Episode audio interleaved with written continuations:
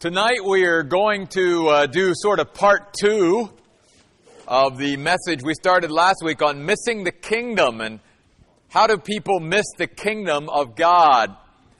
And what I'd like to do again tonight is just begin reading at Luke 17 verse 20 down through verse 37, quickly review what we went over last week, and then get into uh, where we ended last week. So, the Bible says, Now at one point the Pharisees asked Jesus when the kingdom of God was coming. So he answered, The kingdom of God is not coming with signs to be observed. Nor will they say, Look, here it is, or there, for indeed the kingdom of God is in your midst. Then he said to the disciples, The days are coming when you will desire to see one of the days of the Son of Man, and you will not see it. Then people will say to you, Look, there he is, or Look, here he is. Do not go out or chase after them. For just like the lightning flashes and lights up the sky from one side to the other, so will the Son of Man be in his day. But first he must suffer many things and be rejected by this generation. Just as it was in the days of Noah, so too it will be in the days of the Son of Man. People were eating, they were drinking, they were marrying, they were being given in marriage, right up to the day Noah entered the ark. Then the flood came and destroyed them all. Likewise, just as it was in the days of Lot, people were eating, drinking, buying, selling, planting, building. But on the day Lot went out from Sodom, fire and sulfur rained down from heaven and destroyed them all. It will be the same on the day the Son of Man is revealed.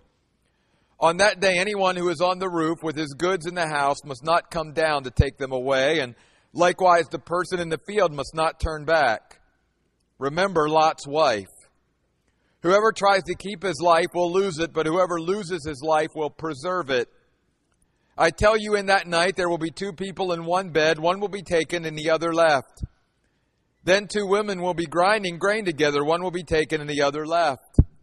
Then the disciples said to him, Where, Lord? And he replied to them, Where the dead body is, there the vultures will gather. Last week we talked about, first of all, why the Pharisees, the religious leaders, were going to miss the kingdom of God. It is because Jesus revealed to them that they weren't willing to accept the king of the kingdom he reminded them that you cannot have a kingdom without a king, and I am the king of the kingdom of God. And the king is standing, he was saying to them, right in front of you, but you have missed it. You have missed all the signs that God has done through me to reveal to you that I am the true Messiah of God. I have raised the dead. I have healed the sick. I have cast out demons. I have done all these things, and yet you keep wanting more signs, and you keep looking for these cataclysmic signs to come in the heavens, and yet the king stands in front of you, and you've missed it.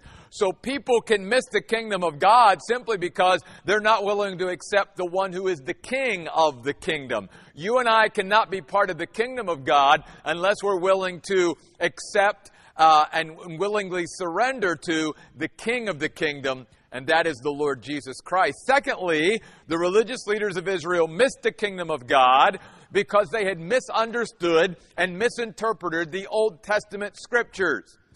In their minds and in their understanding, when the Messiah would come, he would come one time and he would set up his kingdom. And so the reason why they were going to miss this is because even Jesus said in verse 25, the Son of Man must suffer many things and be rejected.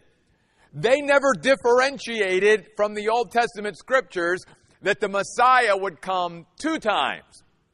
That he would come the first time in humility, giving up his life for us, and then he would be exalted, and then he would come the second time to set up his kingdom because they did not understand that there would be two separate comings, they obviously were going to miss the kingdom as well. And so it's a reminder to us of how important it is that we accurately understand and interpret the scriptures. These were the religious leaders of Israel. These fellows knew the Old Testament better than anyone, and yet, even in their head knowledge of the Old Testament, they did not have a proper understanding of the Old Testament, and they were going to miss their Messiah, you see. And then Jesus turned to the disciples. And he said, And here's why many of you, in a sense, are going to miss the kingdom of God. Because you're going to so desire the kingdom to come because of how bad things are, that, that the delay in God bringing the kingdom and His timing is going to get you distracted and you're going to start chasing and running after all these things rather than staying focused on serving the king and doing what the king wants you to do at this moment. In a sense, they will be overcome and overwhelmed by the conditions on earth. And Jesus, even I think specifically, was saying to his own disciples, You are going to desire to see these days. The days where the Messiah, I will totally rule over the earth, and where you, as my followers, will be vindicated. But Jesus himself said, This will be an unrealized desire in your lifetime. You will not see it, he says to them in verse 22. Because they wouldn't. They would obviously die and not see the consummation of the kingdom of God. And we also pointed out last week something very important that you and I need to keep in mind as we read and study and interpret the Word of God, especially when it comes to the kingdom of God. And that is that the Bible teaches that the kingdom of God has an already not yet character to it. When Jesus arrived on the earth, in a sense, the kingdom was there. And the kingdom has existed ever since Jesus arrived on earth in the hearts of those who believe in Jesus. That is the realm, if you will, in which God reigns, in our hearts. And that's how the kingdom is manifested today, even up to this day. It is manifested through us who believe in Jesus, have Him as our King, and are allowing Him to rule and reign in our lives. But one day, the Bible says, that all that's been predicted about the kingdom of God is going to be consummated. And that's when Jesus comes back, not in humility, but he will come back to put down all rebellion, all of his enemies. He will rule with the rod of iron on this earth, and he will set up his kingdom. And he will absolutely rule. And that when he comes back too, it's a decisive time of judgment. Judgment is coming to those who have rejected the king, you see, who want nothing to do with God ruling in their lives. And that day of judgment is approaching. But it was not going to come in the disciples' lifetime. So then Jesus moves on, and this is where we want to spend our majority of our time tonight, beginning in verse 26, to sharing with us how there is a direct correlation, if you will, between the days of Noah and the days of Lot and the days of the Son of Man that is about to come. And we're going to see what Jesus wants us to know and why many people, the majority of people on earth, are going to miss the kingdom. So Jesus says in verse 26 just as it was in the days of Noah, so too it will be in the days of the Son of Man. Again, the days of the Son of Man refer to Jesus' total rule over the world, the vindication of believers when the kingdom of God is consummated. And he again describes it that it's very similar, the, the environment, the atmosphere that exists on earth amongst human beings is very similar to the days of Noah. Jesus picks two periods that preceded significant judgment to illustrate his point the days of Noah and the days of Lot. And we're going to look at those tonight. By the way, I wanted to point this out. The name Noah means rest and comfort. And it's very interesting that in the days in which Noah lives, we know that Genesis chapter 6, 7, and 8, and even uh, places in the New Testament that describe Noah, like 2 Peter chapter 2 and, and the book of Jude, describe the great wickedness that existed on the earth in Noah's day. And yet, in his name, uh, there was, in a sense, rest and comfort because he was placing his faith, his trust in God. And it reminds us of what a contrast Noah was to the rest of the world. In fact, the prophet Isaiah tells us this about the wicked that the wicked have no rest, the wicked have no peace. Isaiah 57 verse 20 says, The wicked are like a surging sea that is unable to be quiet. The waves toss up mud and sand. It's a really vivid picture of, in a sense, the internal uh, ways of the wicked. They're never able to be at peace. They're never able to be at rest. Their insides are constantly churning. God wants His people to be a distinct contrast to that. He wants us to be at rest. He wants us to be content. He wants us to be comforted, you see, by placing our faith and trust in Him so that no matter what's going on around us, what's going on in our lives, in the world, we can be at peace and not all churned up like the wicked are always churned up. And those were some of the days of Noah.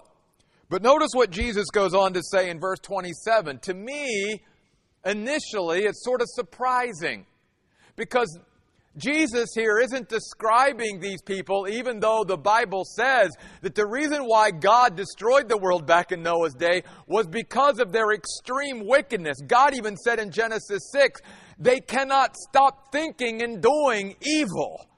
They, they just, that's all they think about. That's all they do. And, and very interestingly, the Bible tells us that God says that the earth was filled with violence before He brought the flood. And yet, here, as Jesus is describing these people, He's not describing them as a wicked lot with all the wicked, evil things and sin that they do. Notice, no, He describes them this way. People in Noah's day were eating, drinking, marrying, and given in marriage. And we're going to come back to what point Jesus is making by describing them in this way, but I want to go on to Lot for just a moment. But let's continue with Noah before we do, and then I'll come back to verse 27. He says, These people were doing all this right up, or even up to the day that Noah entered the ark. Again, we know the story of Noah and the ark. The ark was God's means of salvation for Noah and his family, and really for anyone that would enter. But it was the only means of salvation. Just like today, God will supply a means of salvation to escape judgment and to be delivered from judgment. But if you and I are going to escape, if we're going to be preserved and protected like Noah and his family, we've got to come God's way. You see, Jesus is the ark today. But in Noah's day, it was the ark, and they had to enter into that ark. Then the Bible says the flood came. It's the Hebrew word, or the Greek word, excuse me, cataclysmos, where we get our word cataclysmic from. It, it speaks about uh, a deluge uh, where the, the world was inundated with rain. And I believe very clearly that it was a worldwide flood. Now, very interestingly, I'm going to talk about this tonight, Nellie. A couple days ago, I had a conversation with Miguel and, and Nellie. They were sharing with me that they had someone recently talk to them about uh, their belief that, that Noah's flood was not worldwide, but it was just local. And that's actually a very predominant belief, even today. And yet, let me give you a couple reasons why that can't be true. I'll start with this. If it was just a localized flood, then God is a liar. Why do I say that? Because God said to Noah, I'm going to give you a rainbow, and that rainbow is a sign that I will never destroy the earth by a flood again. Now, if it wasn't a worldwide flood, if it was just a really bad local flood, have there not been really bad floods since Noah? Absolutely, right? There have been all kinds of terrible floods all over the world. So if it was not a worldwide flood, then God was lying. Because God said, I'll never do that again. You see.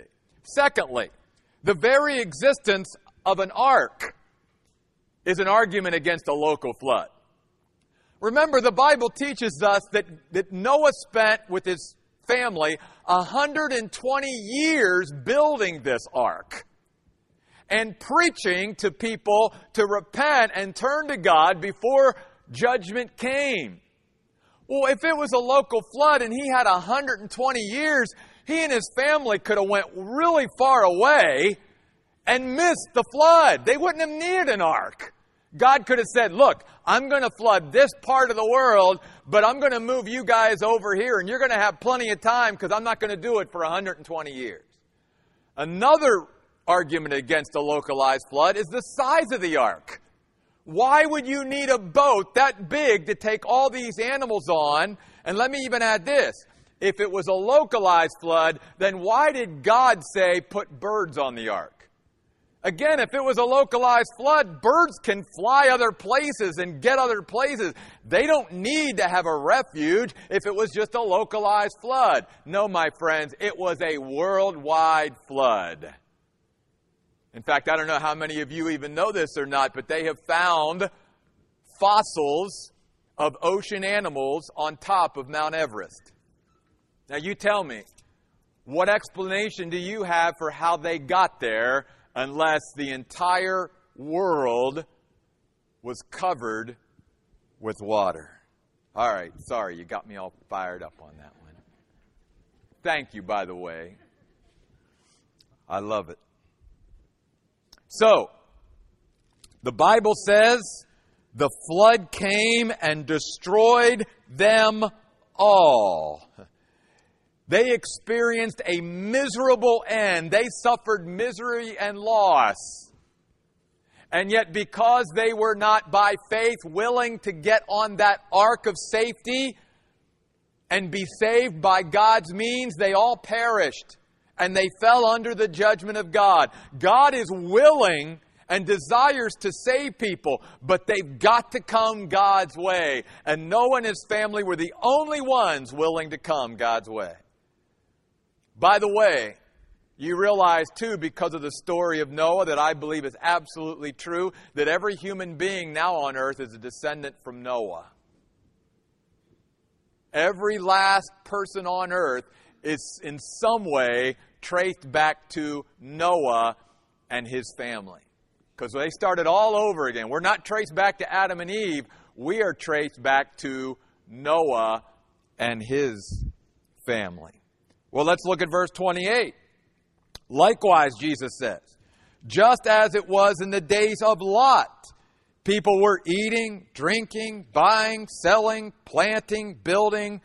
But on the day Lot went out from Sodom, fire and sulfur rained down from heaven and destroyed them all. First of all, in verse 29, notice again something. When the Bible says Lot went out, it means he escaped to safety. And in both of these stories, again, you have the, the principle that God will always supply a means of salvation and deliverance. And notice also that for those who believe in God, they are always separated from the judgment. They are never included in the judgment that comes on unbelievers. Noah was not part of the judgment. He and his family was saved through the ark. And Lot and any others that would follow those angels out of Sodom that day, they would be saved and preserved as well before judgment came. God does not judge his people. Not in this way. And so you and I, as followers of Jesus Christ, will never be judged in the way those who reject Jesus are judged. Our judgment already took place on the cross of Jesus Christ. He took our judgment. He took our penalty, and therefore we don't have to.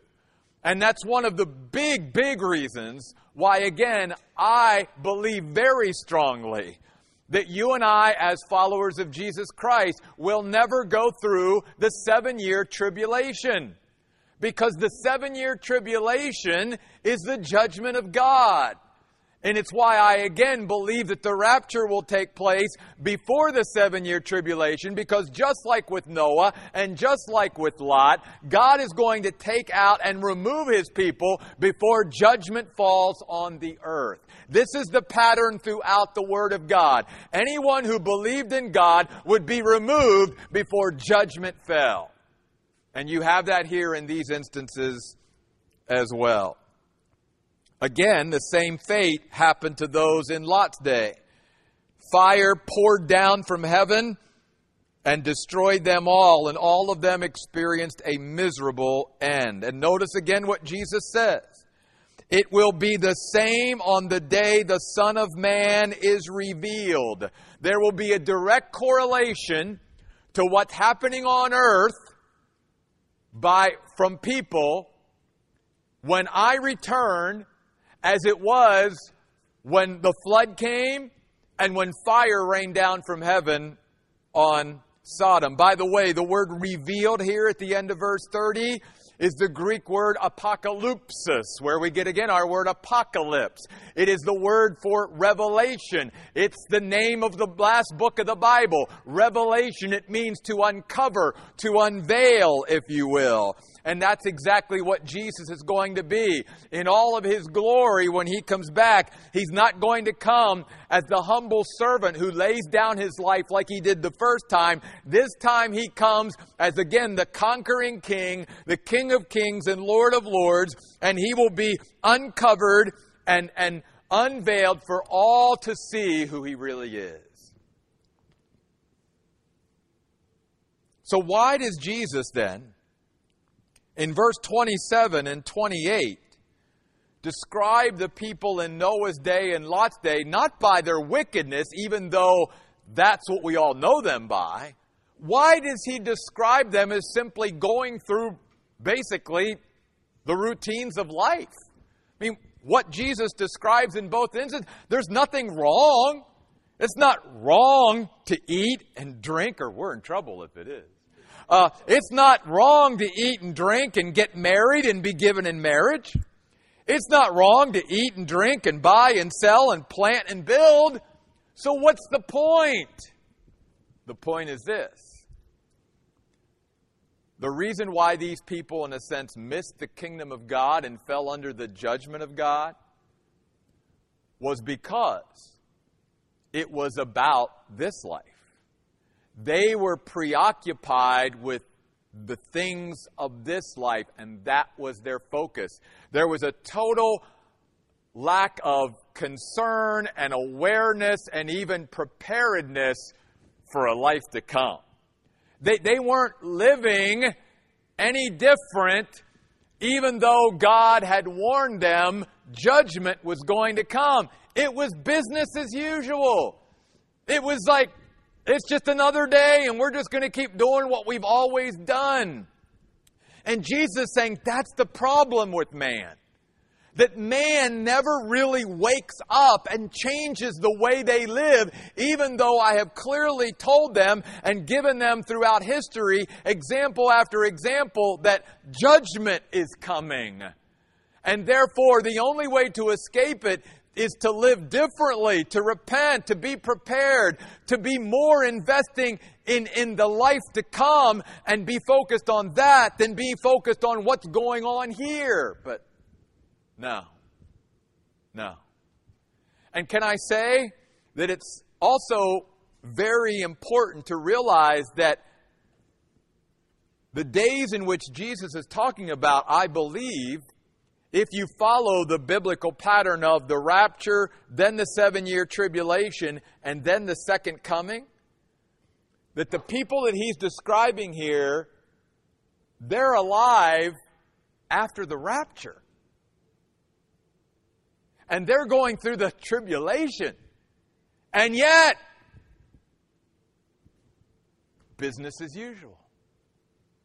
And you would think, although obviously we're not going to be around to see it, because I think we'll be gone, but you would think that when all the Christians are just uh, disappear off the face of the earth, that maybe, just maybe, there would be this huge revival, right? And wake up call, and people would be like, well, maybe the Bible's right, and where did all those people go? And they would start searching and, and coming to God in droves, right? No. No. I think they'll be affected for a while. I think they'll, you know, but, but what's going to happen, according to Jesus, is they're going to get right back into their normal pattern of living, and it will be just business as usual no real sustained difference in the way they look at life, even though all these things are taking place around them. It's as if they're living in a fog, and no matter what God does to try to wake them up, they are just asleep at the wheel.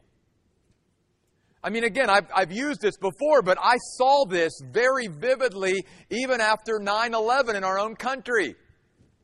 I mean, 9 11 happens, and man, everybody in America, and there's like this, you know, everyone's galvanized and everyone's coming together, and there's just a different feel and a different spirit in our country, and, and there's all this patriotism, and, and, you know, let's, let's do this and let's say and there was even for a little while a spike in church attendance because people were like yeah we need to get back to god and get back to church and, and have our spiritual priorities right. But folks that only lasted for a little while. And then the people of earth went right back to the same old pattern. It wasn't very long and it was just business as usual all over again.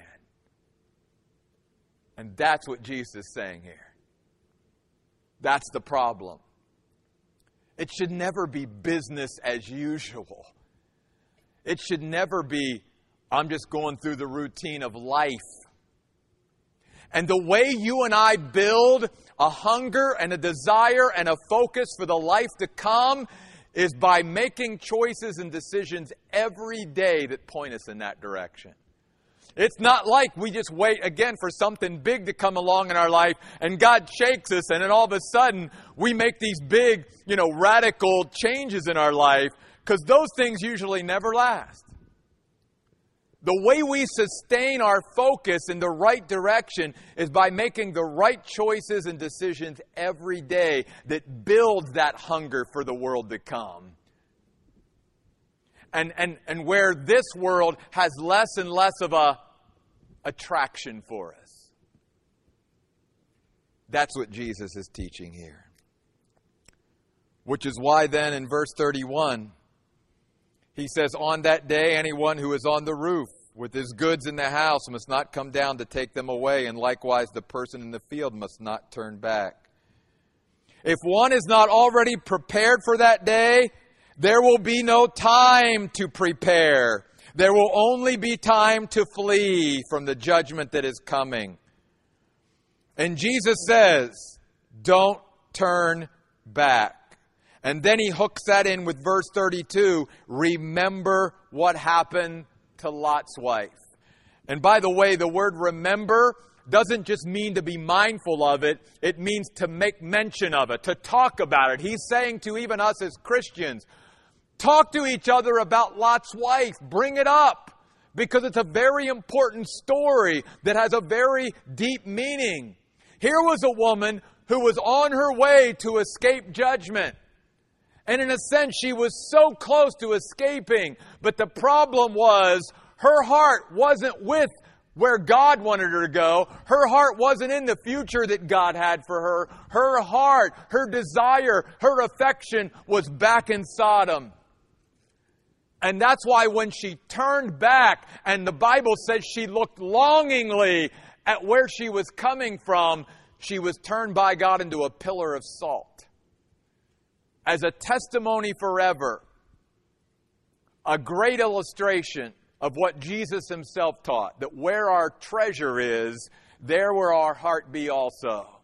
Lot's wife's treasure the things that she thought were most important were not the will of God and what God had for out over here, it was what she was leaving back in Sodom.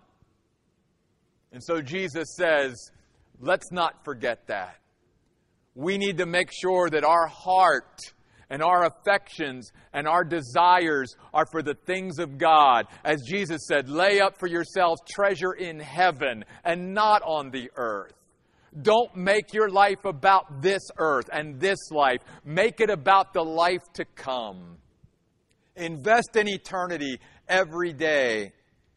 And when you and I make those kind of choices and decisions, then we will create a hunger and a focus and we will be less enamored and distracted by the things of the world every day. Then in verse 33, he says this Whoever tries to keep his life will lose it. Jesus is simply saying if you and I try to make life about us, we're going to suffer ruin and loss. Life is never about making it about us.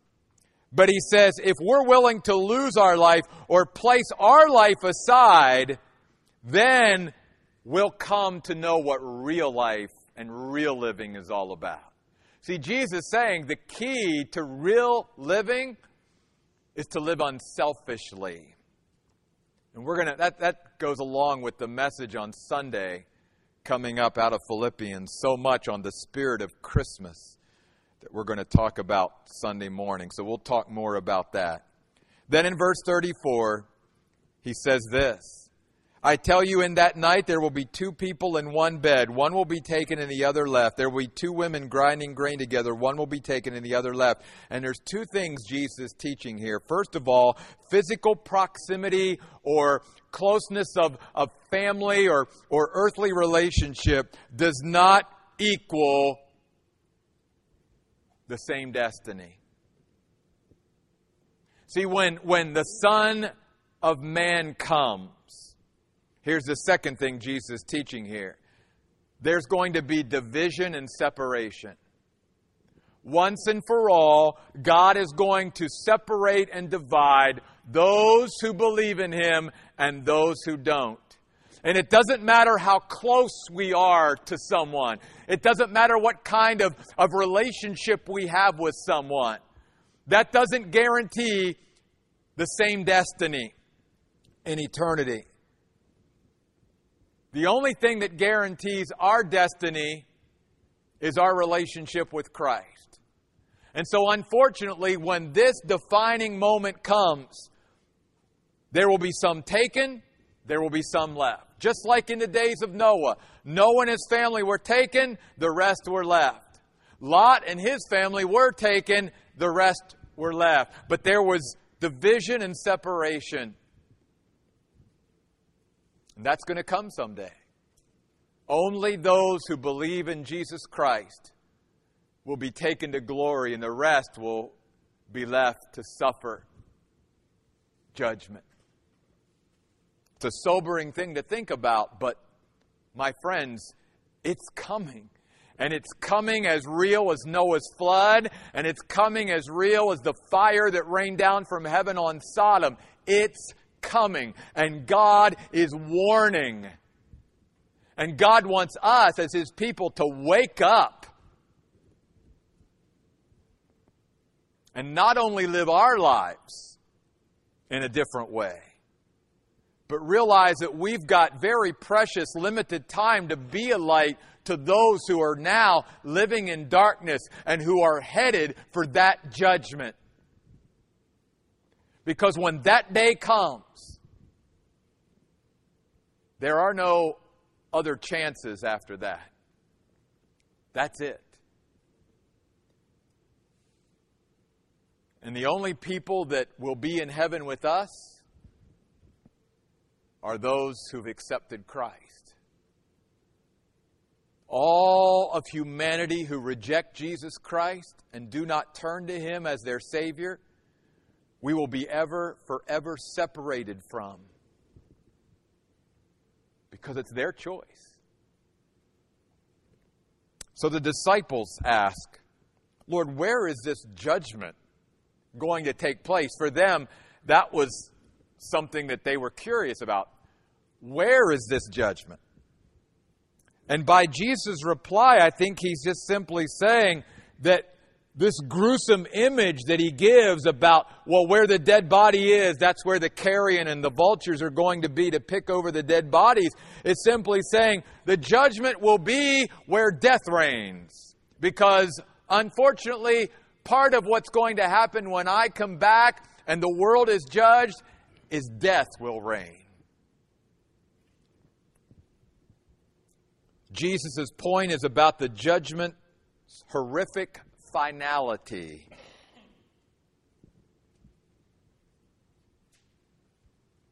One other thing, and we'll wrap it up tonight. You don't have to stay there in Luke. I want to take you over to 2 Peter chapter 2 to end with tonight. 2 Peter chapter 2.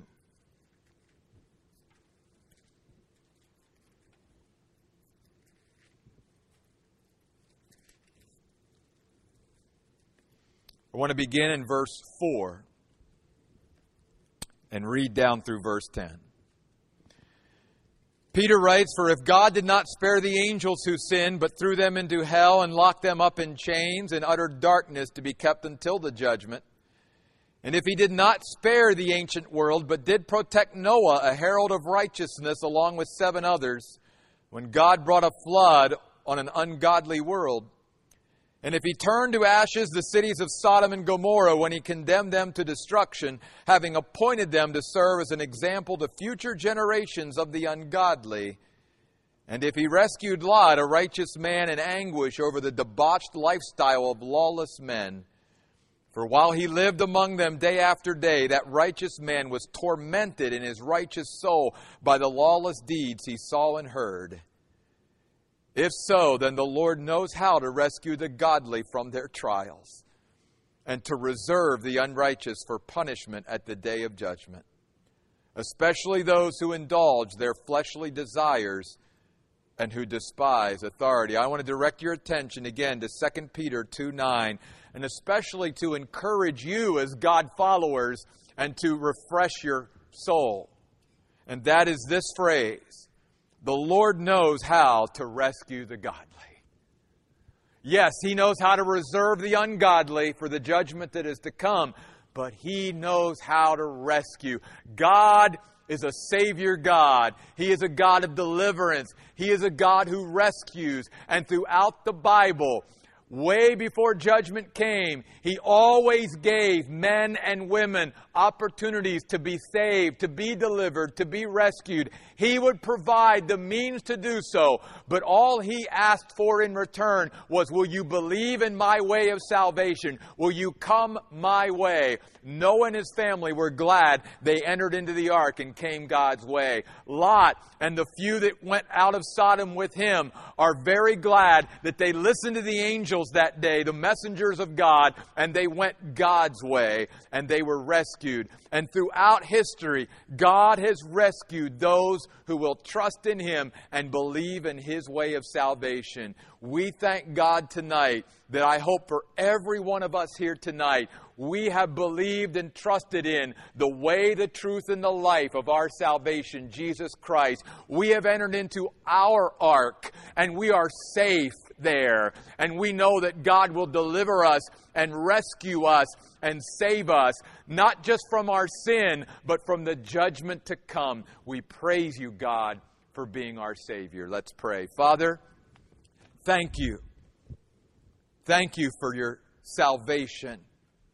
And yet, God, in all of this, we are reminded that, that salvation also means judgment for some. God, help us to live not dreading or fearing our own judgment, but living every day realizing the masses of humanity that are headed for that judgment. And remind us of that, Lord, so that we will be more inspired, more motivated, more committed and devoted to you. To live for eternity. not to live as if it's business as usual, as if we're going to just live forever on this earth and nothing's ever going to change, because we know that's not true. And help us also, God, to have a renewed motivation to witness and testify about the only way of salvation, Jesus Christ, to those who are lost and those who are headed for this judgment. God, the only way that man can escape this judgment is through Jesus Christ. And if we know that, God, help us to be willing and to seize the opportunities we have to share that with those who are headed for this judgment, God. Use this church to be a lighthouse, Lord, in this community, not just of your truth to us as Christians, but of the truth of the coming judgment that is getting ready to come upon this earth. God, help us to live in your hope. Help us to let your light shine. We pray these things in Jesus' name. Amen. Hey, a couple things. We do have some uh, books here, both devotionals and Psalms and Proverbs books for any of you that like to purchase those tonight. And don't forget, this is it until January the 6th. So if you come next Wednesday, that would be great, but I'm not going to be here. So I hope you have a great couple of weeks off around the holidays, and I hope to see you all back here on January the 6th. Have a great week. We'll see you on Sunday.